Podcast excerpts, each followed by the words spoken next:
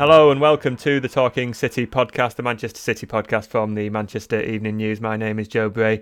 A lot of stuff, hopefully, to talk about today. Even though we've not got the football, we've still got plenty of transfer talk to uh, get our teeth stuck into. Joining me is uh, Simon Bajkowski. Si, how are you doing?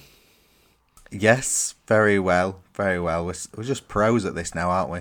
Just yeah, we, we have had one false start about, here now, haven't we? So. no, all fine. No, nobody will ever yeah. notice. No, no, just just ourselves and our uh, uh, stuttering Monday morning uh, podcast routine that we've got going now. Um, so yeah, let's get stuck in. We've got uh, transfers to talk about. We left it last week with uh, Ilkay Gundogan gone to Barcelona. We were expecting Mateo Kovacic to uh, to follow him in the door for City. We've got that. It was a fairly impressive start for Kovacic if you can take that from his uh, his his interviews.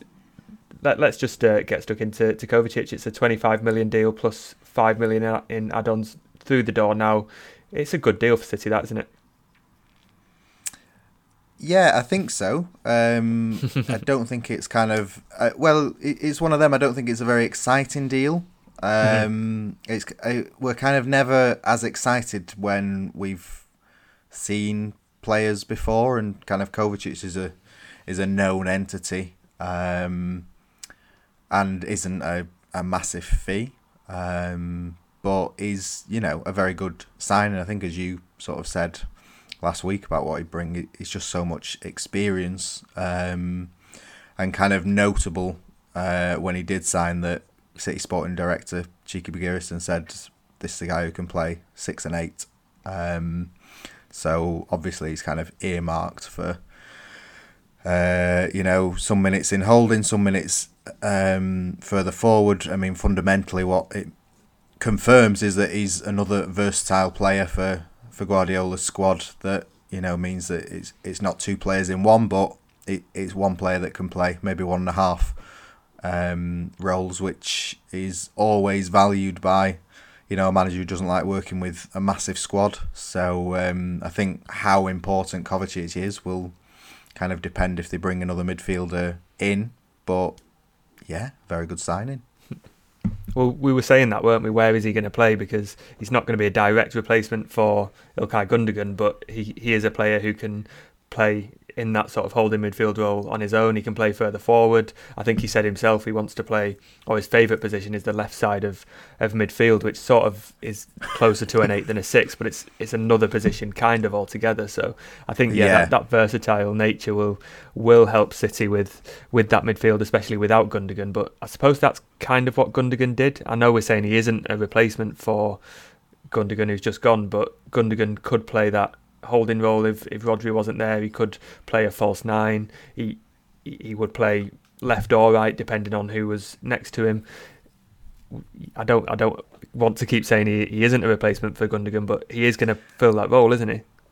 Yeah, yeah. I, I think when yeah when we say he's not kind of a replacement for Gundogan, we fundamentally mean he's not kind of like the the big signing that you would expect to mm-hmm. replace the treble winning captain. Um, but there are a lot of characteristics. I think kind of the jury's out on whether he will uh, bring the attacking prowess that, that Gundogan did. And certainly Gundogan in this last season kind of formed a very good relationship with with Haaland for, for second balls and connections that that you know I don't know if Kovacic will, but um, you know he he's said all the right things and he's he's 29, so he, he's not um, young at all, um, even though it feels young to uh, to some of us. But uh, he, I think he's the oldest signing they've made um, since like Pep's first season. But at the same time, he says he thinks he has a lot to learn, and City will, you know, always relish getting their hands on a player and giving them something different. Um, so you know, if if all goes well, then we will be seeing more from a player that we seem to have seen a lot of um, at kind of Real Madrid and then and then Chelsea. So you know, then kind of the comparisons will either be more real or, or less real. I think there was one of his videos. He was looking at goals that had been scored, sort of iconic goals from City, and he noted that Gundogan was, I think, one of the most improved players in his words under under Guardiola, and he also said, "I need to score more goals like Gundogan did." Because Gundogan didn't arrive necessarily as a as a goal scoring midfielder, but he kind of left as one, especially towards the end of his career. So, if he's looking to improve and he's got is it a four year contract?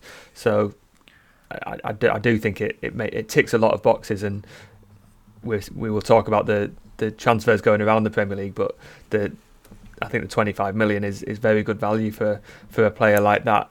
What it did mean is that City went forward and said, we're not going to pay 105 million for Declan Rice, whether it's connected or not. Who knows? But we, we left it again last week where City were open to it. There was talk of a bid. I can't remember the exact timeline whether they'd put a bid in or not, but ultimately, City put a bid in.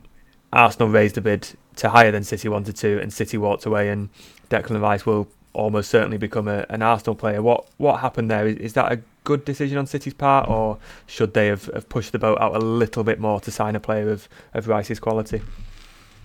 Um, I don't think they needed Rice to the extent that they paid 105 million pounds for him, and and I don't think, you know, I, I think the club recognised that. Um, to to the point where sort of you know I, I feel like you know we we did talk about City's interest in him last week, but I, I would like to think that anyone who listened to the podcast kind of got across that there was some hesitation, um, and then wasn't too surprised when when City didn't pay 105 million. There's been like a lot of wild theories and um, speculation around the deal and whether you believe that City pulled out because they didn't want to spend 105 million, or you believe that Rice turned them down, and so that's why they didn't want to spend 105 million. Fundamentally, they didn't. They they won't be spending it, um, and so he he looks like a good signing for Arsenal, um, but he looks like a kind of a, a better signing for Arsenal than he he would have been for for City. Um, and that is helped by the fact that they have got Kovacic because although he is no replacement, he kind of is some kind of replacement. Um, and you know, they if you're talking about Rice, who's been kind of excellent as a as a holding midfielder and has the potential to to push further forward, well, you've just signed a guy for you know not not a massive amount, but not an insignificant amount, um, who will be looking to play play games um, on top of kind of the squad that's that's already there. Um, and so I, I, I think fundamentally, it, I've said fundamentally twice now, haven't I? That's a very important answer. Um, you know, City were looking at a summer where they could have lost Gundogan, Bernardo, and Phillips. Um, you know, lost, sold, whatever.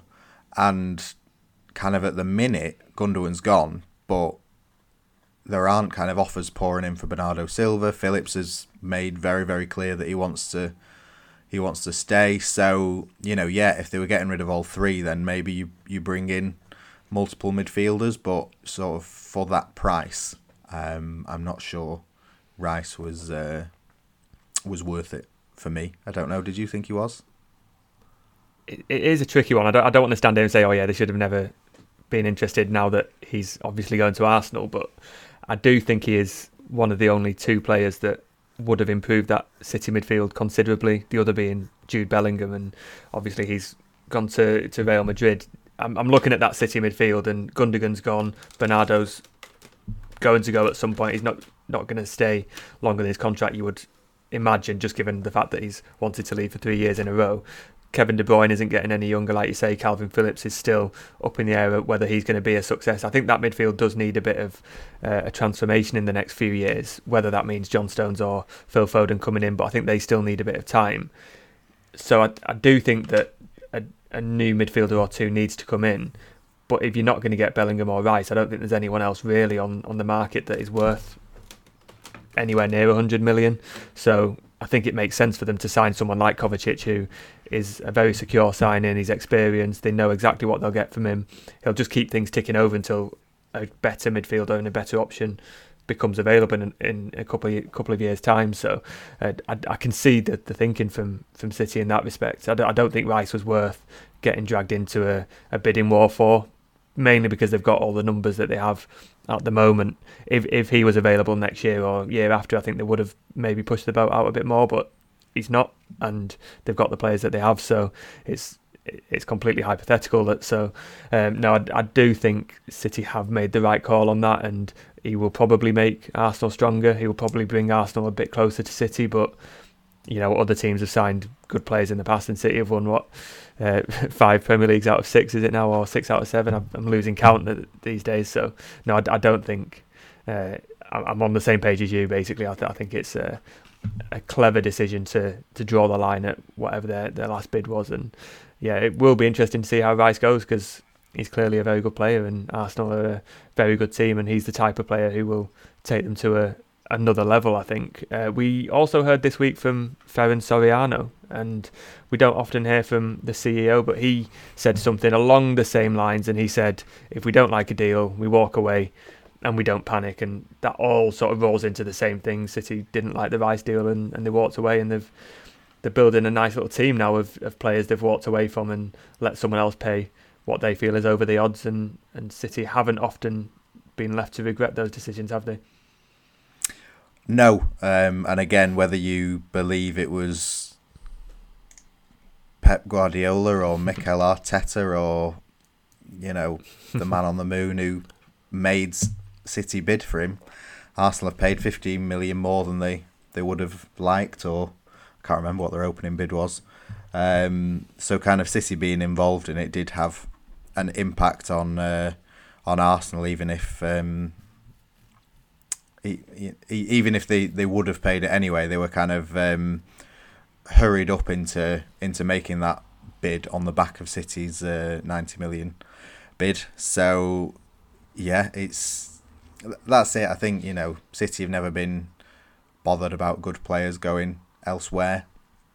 Um, and there's no denying that Guardiola likes Declan Rice very much, but you know, shock horror manager who loves midfielders loves midfielders, including Declan Rice, and I think you know there are a lot of midfielders that are still of interest to City in this transfer window, but it will take something significant for them to to move for one of them because it, they have to tick a lot of boxes and be the right kind of conditions for for a deal, and and that was kind of what Soriano was was getting at that they just don't they don't make hasty decisions and they don't make reactive decisions. Um, and you know, he had this thing where he says we we don't make decisions on a Monday because you can be really upset after losing at the weekend, but you've got to you've got to give it time to um, to balance out and let your emotions go away from it. And and City are, are very very cold in the transfer market. Really, you know they set these valuations and they don't really move from them, um, even if it upsets a lot of people online, uh, shall we say?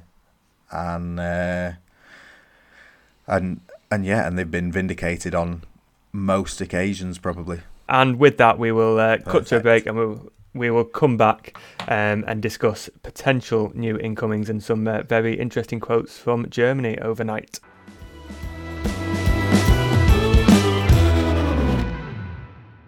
Hello there, welcome back to the Talking City podcast. We've uh, delved into City's midfield additions and the players that they won't sign or might sign. Now let's go into defence. And overnight we heard from uh, RB Leipzig, and it was some quite interesting quotes about defender Josko Gvardiol. It was the Leipzig sporting director Max Eberl who has uh, confirmed, it seems, that uh, Gvardiol wants to sign for City. He said Gvardiol and his agents gave us their desire to move to City. We are in talks with City, yes, for 100 million euros plus bonuses. He will end up in Pep's strong hands. Uh, the value of the deal would make Gvardiol the most expensive defender in history, but it might take a few more days. Now, with quotes as strong as that, you've got a lot of City fans excited that uh, a new defender for a lot of money will be coming. We've just been speaking about how City don't spend a lot of money and don't appear on that sort of list of most expensive transfers. But if you believe the Leipzig sporting director, then maybe they will in future. Si, what can you tell us about Josko Gvardiol? Well, what are we here for other than to take away excitement from fans?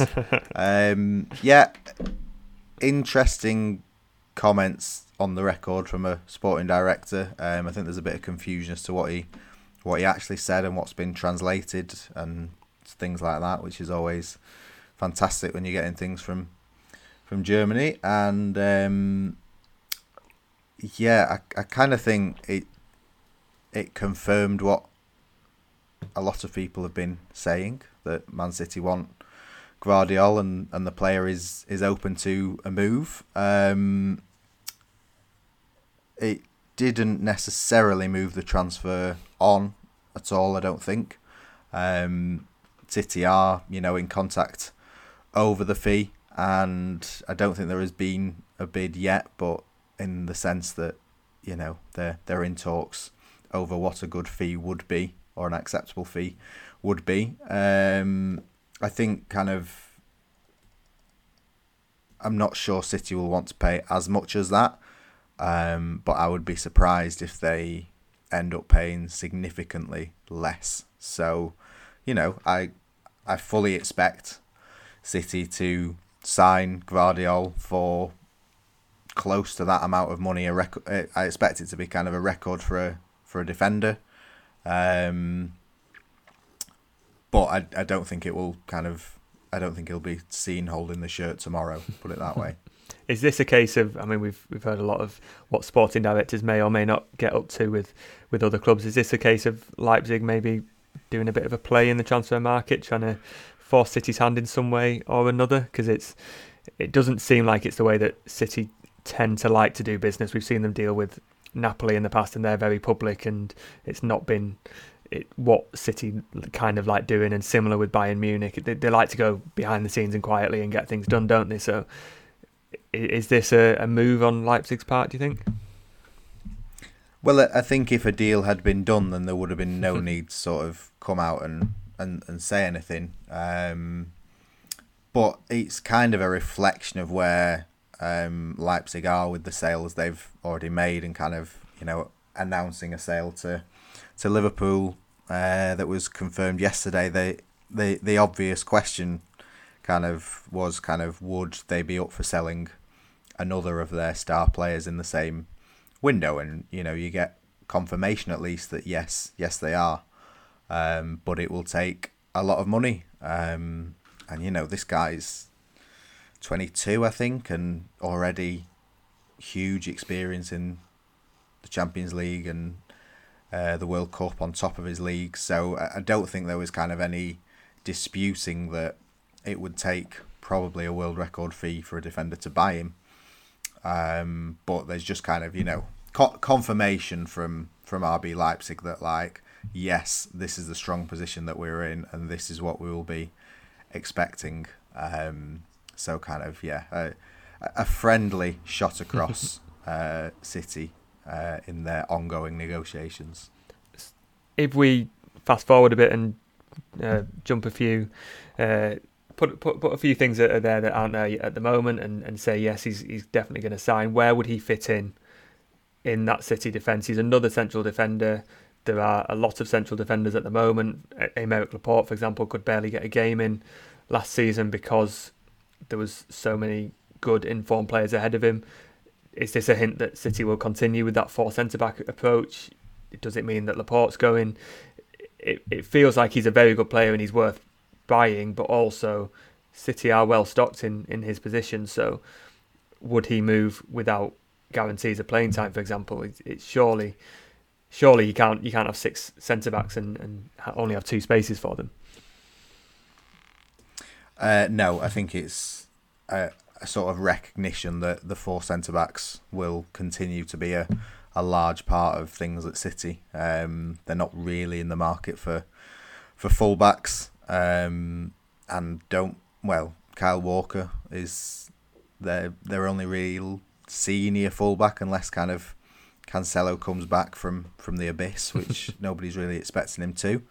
Um, so yeah, he, he comes into a very competitive field of of centre backs. Think he can play left back. He can obviously play left centre back in a in a three or the or the main centre back. um, and it, it's one of those things where you know it's it, it is kind of extreme competition for for places. Like yeah, it's a formidable kind of backline to to walk into and expect games, but then also it's it's asking a lot for Ake, Akanji, Stones, Dias, um, and Laporte if he stays, which kind of there's no guarantee that he does, to be available every game and in the same form that they were kind of for the last half of the season. Because also, kind of remember Ruben Dias wasn't great for the first half of the season and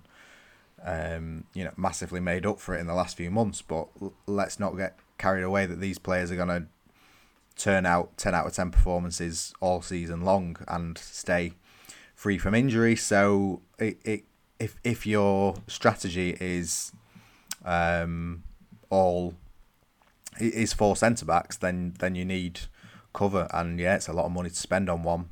Um, and we'll probably go into the the top ten of signings. Um, but if you're gonna focus your team's strength on on the defence, then uh, then it makes sense to to get the player that you really want. No, I think yeah, you, you you've you've summed up the situation fairly well, and I wonder what it means for someone like say John Stones, who we saw in the last uh, the last few games of the season, basically being a midfielder, and do, do we think that he he will be more of a midfielder than a defender in, in the next next season coming up. And if you have that sort of base of of centre backs who can play across the uh, the back four, then you have the ability to allow someone like like Stones to to move forward. But we also saw, you know, Ake and Akanji doing that that inverted role. And I mean, this time last year uh, there was no talk of another centre back, was there? And you know, Akanji, the deal comes happens very late in the window, and, and we're saying, did did they need another one? And it turns out, a they needed someone as good as Akanji, and also they they did benefit from having having that extra defender in in the ranks, and it, it allowed City to be as as versatile at the back as they as they were that season. So um, I think it's one of them. It's there are reasons to say do they need that, that, that they don't need another centre back, but I think we're we're at the point where we've got to trust Guardiola and and uh, Begiristain and say they probably know what they're doing and, and have a plan and, and he will clearly fit into that. And you would also say that if they sign Gvardiol, who as you say is is very young, he's got a lot ahead of him, and that could be someone who takes City's defence forward. And I mean they they are fairly young the defenders, but in a couple of years you'll have two or three over thirty, and then you you need someone else coming through, and Gvardiol is is one of them. So it might be, as I was saying before about midfielders, there's no one available now. He is available now, so if he is a player that you want in the next five or six years, then you've got to go out and get him when he's there and when he's semi-affordable, because he seems like a player who, the more he plays, the older he gets, the more expensive he'll get. So uh, you you can see the logic as well as the the sort of the question marks over uh, just how many defenders City have at the moment. You, you touched on it, but the fullback situation can City go into a, a new season with just Kyle Walker if Kyle Walker stays at all? Do they need a bit? Well, well yeah. I mean, the, the, the thing is, like, it, it, I think I looked and City have spent like two hundred and twenty million on um, on defenders under Guardiola, and that'll obviously go up to like over three hundred um, if and when Gvardiol joins, which which is a lot, and it's you know adding a centre back to loads of good centre backs. But if you look at it across the whole defence, um, if Laporte leaves, and there's a very real chance that Laporte leaves because you know he wants more game time, and he, and he's been told if he gets a an offer he can go. If Laporte leaves, you've got Stones, Dias, Ake, Akanji, um, Walker, presuming he stays despite interest from uh, from Bayern and and Rico Lewis. So that that's six players um, to fill four positions. So Gvardiol joining would mean seven players, including you know an eighteen year old, um, to fill four positions. So it, it's still not loads of strength in depth. Um, it's kind of yeah, I I can imagine that if and when Gvardiol joins, there'll be loads of stuff about City stockpiling defenders. But if your whole tactic is um, you know four centre backs per game, then um, you do really need more than four centre backs in your squad if you go into if you're going to make a success of it. I, I think yeah, Guardiola's done so many kind of things to how we see the game, and it's kind of hard to talk of not going into a season with full backs when kind of Ake can do that role, and others like they are playing as as fullbacks at times. Um, they're just not kind of conventionally fullbacks as as we know them. Um, so yeah, I mean, you would expect Walker if he stays to play a, a good number of games, but also um, you would kind of think the the centre back strategy will see um, Stones stepping forward and, and maybe others stepping forward. Akanji did it a few times, um, and just carrying on as they as they have been because it, it was pretty successful, um, and it will also be interesting to see how how teams kind of adapt and try and. And it's also it. the tactic that got City to the Champions League final and, and winning it, which they haven't done before. Um, I found it interesting. We talked a little bit about this last week and how it's just City are getting narrower. And I sort of had a look back over the, the transfer dealings under Guardiola, and it was was it his first summer or his second summer where he, he went out and spent sort of 200 million on on fullbacks that were definite up and down fullbacks staying wide, stretching the play, and just over time through Guardiola's tactics or the fact that just some of those fullbacks just haven't worked at City for a lot of reasons. City have just gotten narrower and narrower, and we've seen João Cancelo came in and they, started inverting, so suddenly they're playing with three at the back, and then this season they're sometimes just playing with a two at the back with with the uh, both fullbacks inverting in, or you know John Stones pushing pushing ahead, and it, I mean at times in the Champions League final there was just Ruben Dias back on on his own, which feels unthinkable. But it it just feels like City are getting narrower. It, it was a you know a few years ago Guardiola really wanted width and you know traditional sort of Premier League style fullbacks that we've we've come to know, and now he's not given up on it, but realised they don't need it. They have enough players to to do that, and they're versatile enough. And uh, the the dealings that we are sort of seeing this summer and and may may or may not come also show that City are probably going to get even narrower next season and like you say continue where where they left off. Do, do you think that is by design by Guardiola or just by by circumstance that he just hasn't been able to find that left back or you know he hasn't found a, a proper right back to, to rival Kyle Walker or, or one of many many things? Yeah I think one of the things when um, when fans have been wanting a left back or a full back is there haven't been yeah. that many about really um, that could come in and do the job. And you know, City really struggled last last summer, and then obviously wouldn't pay up for Cucurella, and that seemed like a a decision that could bite them. But Cucurella kind of got lost in the the chaos that was Chelsea, and you know, Sergio Gomez didn't really work out for for City as a kind of stopgap, but. Um, he he's still there um, and can play some games when when needed. Um, I think kind of when they did have those um, those fullbacks and fullbacks were so integral to to the team, you saw kind of the the attackers above them more more in and kind of Sane and and Sterling, two guys coming in off the um, onto the stronger foot in inside into the middle of the pitch, whereas um, Grealish and kind of Bernardo Silva especially would stretch the touchline and Foden if he if he played and really stretch it out wide. So then you have these players coming coming inside. So I think you still have had the width from City. It's just kind of been further up the pitch. Um, and Guardiola's kind of said, well, if he can't get it with with overlapping fullbacks, then we'll just move the players who are um, further up a bit wider and have them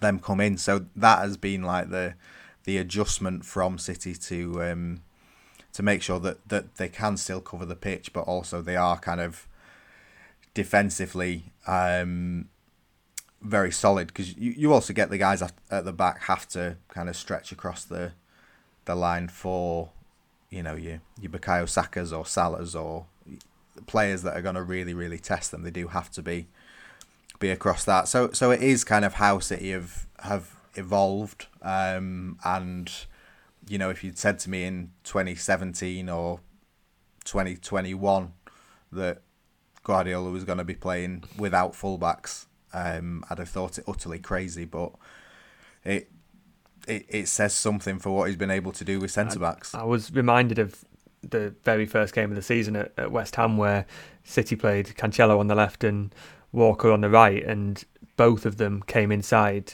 to make a sort of midfield three next to Rodri. And I think David Moyes walked in the press conference and said, "How can we defend that? Because we've never seen them do that before. We never thought that they'd do that." And I suppose that was the start of a, sort of an evolution this season where you do have fullbacks, even when you have two recognised fullbacks. You you know you've got both of them coming inside and you're not using them at all. Um, you mentioned one name there, Sergio Gomez. We'll give a little shout out to him. He's uh, turning into a an attacking winger, goal scorer, provider in, at the under 21 Euros as a as a left winger. I mean, that is his natural position. Did we see that coming? Two goals, two assists, Spain in the semi-finals. Does it mean anything for, for City? Because he's not going to play at left wing, is he? It's surely it's just good that he's getting games and getting on the score sheet. But can City use that at all? That they've got a left back playing in a different position for his country and, and doing well.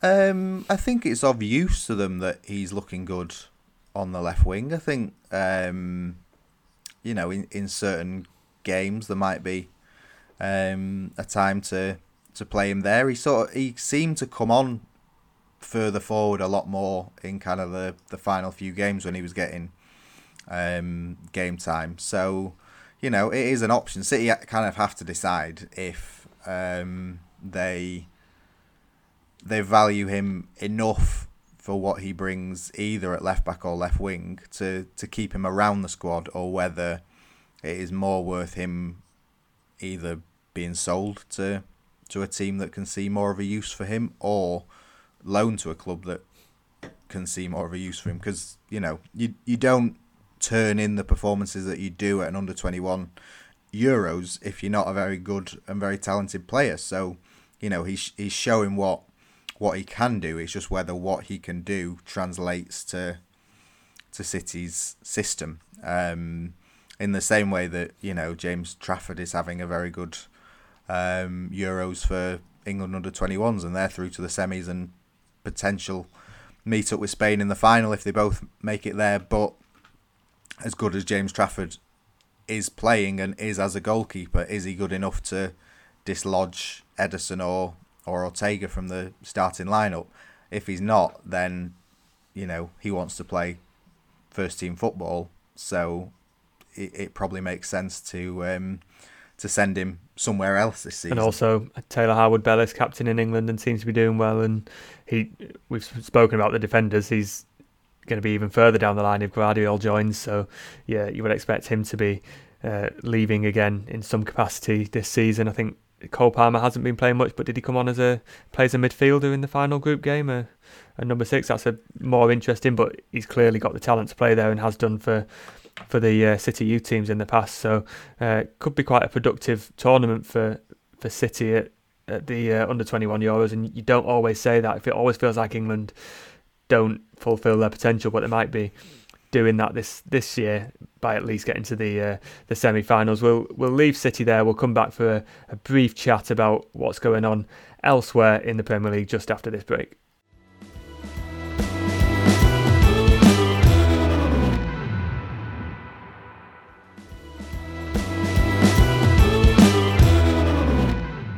Hello, welcome back to the Talking City podcast. We've uh, discussed City's business, what they will, what they won't do, what they might do, and uh, now we will talk about uh, other deals in the Premier League. We've uh, mentioned Arsenal, they've uh, got Declan Rice. We assume, I don't think there's been official confirmation, but we, we can be safe in saying that that will happen. They've also got Kai Havertz from from Chelsea. Let's just go through the, these teams.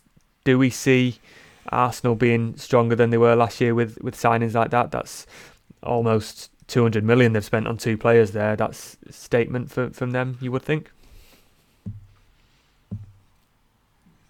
Yeah, very much so. Um, you know, it seemed a kind of statement when they went out in January and got Trossard from Brighton and tried to get Caicedo. So um, they've fair play to the Arsenal um, hierarchy for sort of backing Arteta.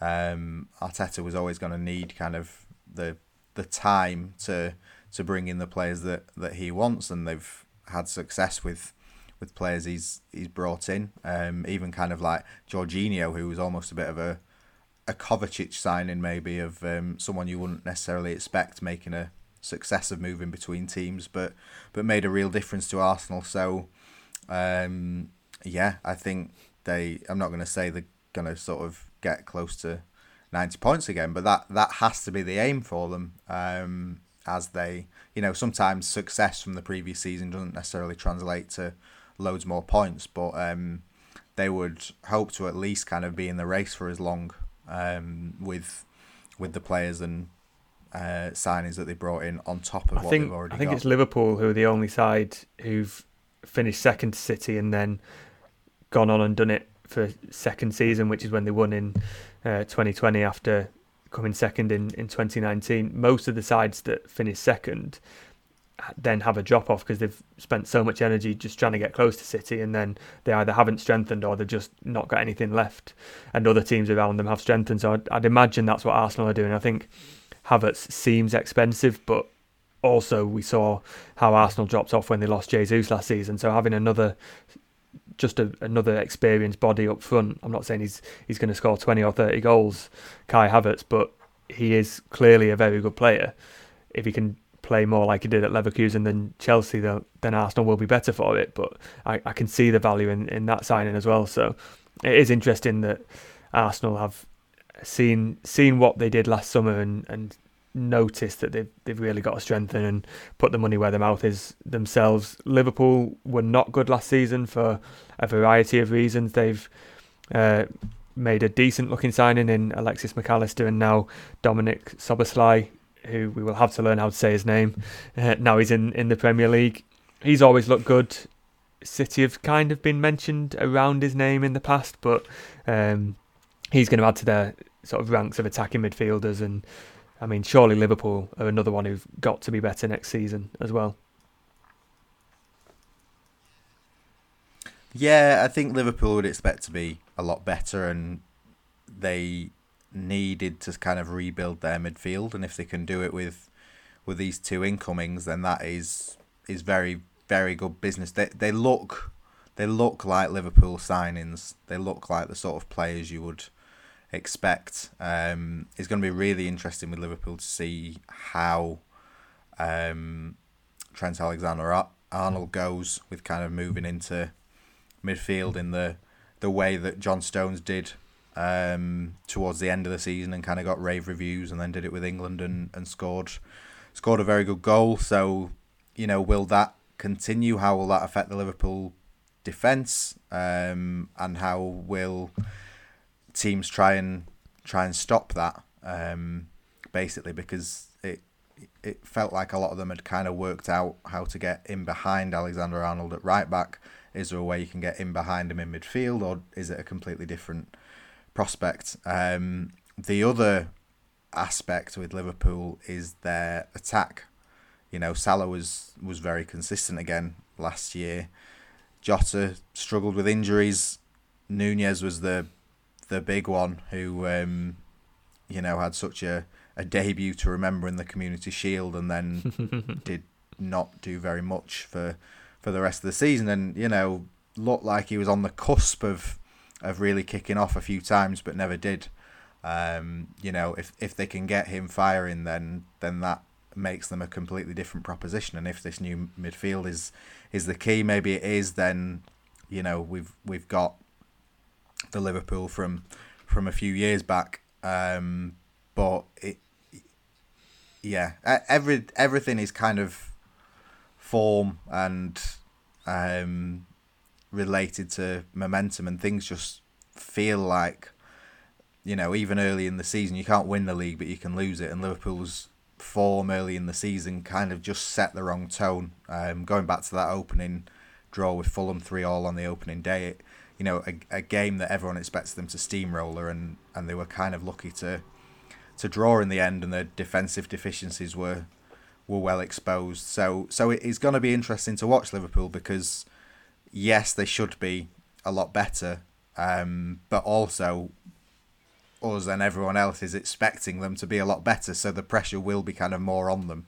Um, so yeah, I think they're probably the most the most interesting team of of the rest of the rivals. I think rivals. with Liverpool as well, we've seen with City a lot of players take a, a year to to adapt to the Premier League and or Guardiola. Liverpool have a few players now, Nunez, Gakpo, uh, Luis Diaz, who probably maybe doesn't fit the category as much as the other two, but players who have been in the Premier League now, they're used to it, they know what to expect, and they don't have the Champions League. Are they? They're in Europe, aren't they? They're in the. They in the Europa League? So they will have some European Yeah. football. Yeah, yeah, they're in the Europa But I, League. yeah, I, I think that Yeah. those players now have no excuse. They should be better. And if they all are and, and they all find that system to work and, and these new signings do, I, I agree with you. They they could be back to challenging City again. And it'll be really interesting if, if Arsenal keep that same standard. You would expect that Manchester United will want to build on, on third place, even though they weren't good for large portions of the season. They were relatively sort of consistent in just getting those sort of two one wins quite a lot of the time. And you know, Mason Mount is a similar signing, I would say, to to Kovacic. He won't excite a lot of players, but uh, a lot of fans, but he's a very good player himself. And if they can fit him in that system, then it's probably a position that United need. So, uh, depending on what United do, if they can add a striker, they'll be a force as well. And who knows what will happen with Chelsea because no idea what what players they have or or have sold at the moment. Uh, you know, they seem to have a lot of very expensive players with good records, but whether they will work under Pochettino, you don't know. You, you know, Newcastle and, and Tottenham are they going to be there again? Brighton, it's, it's we say it every season. It's going to be a, a different task for City, and it feels more open.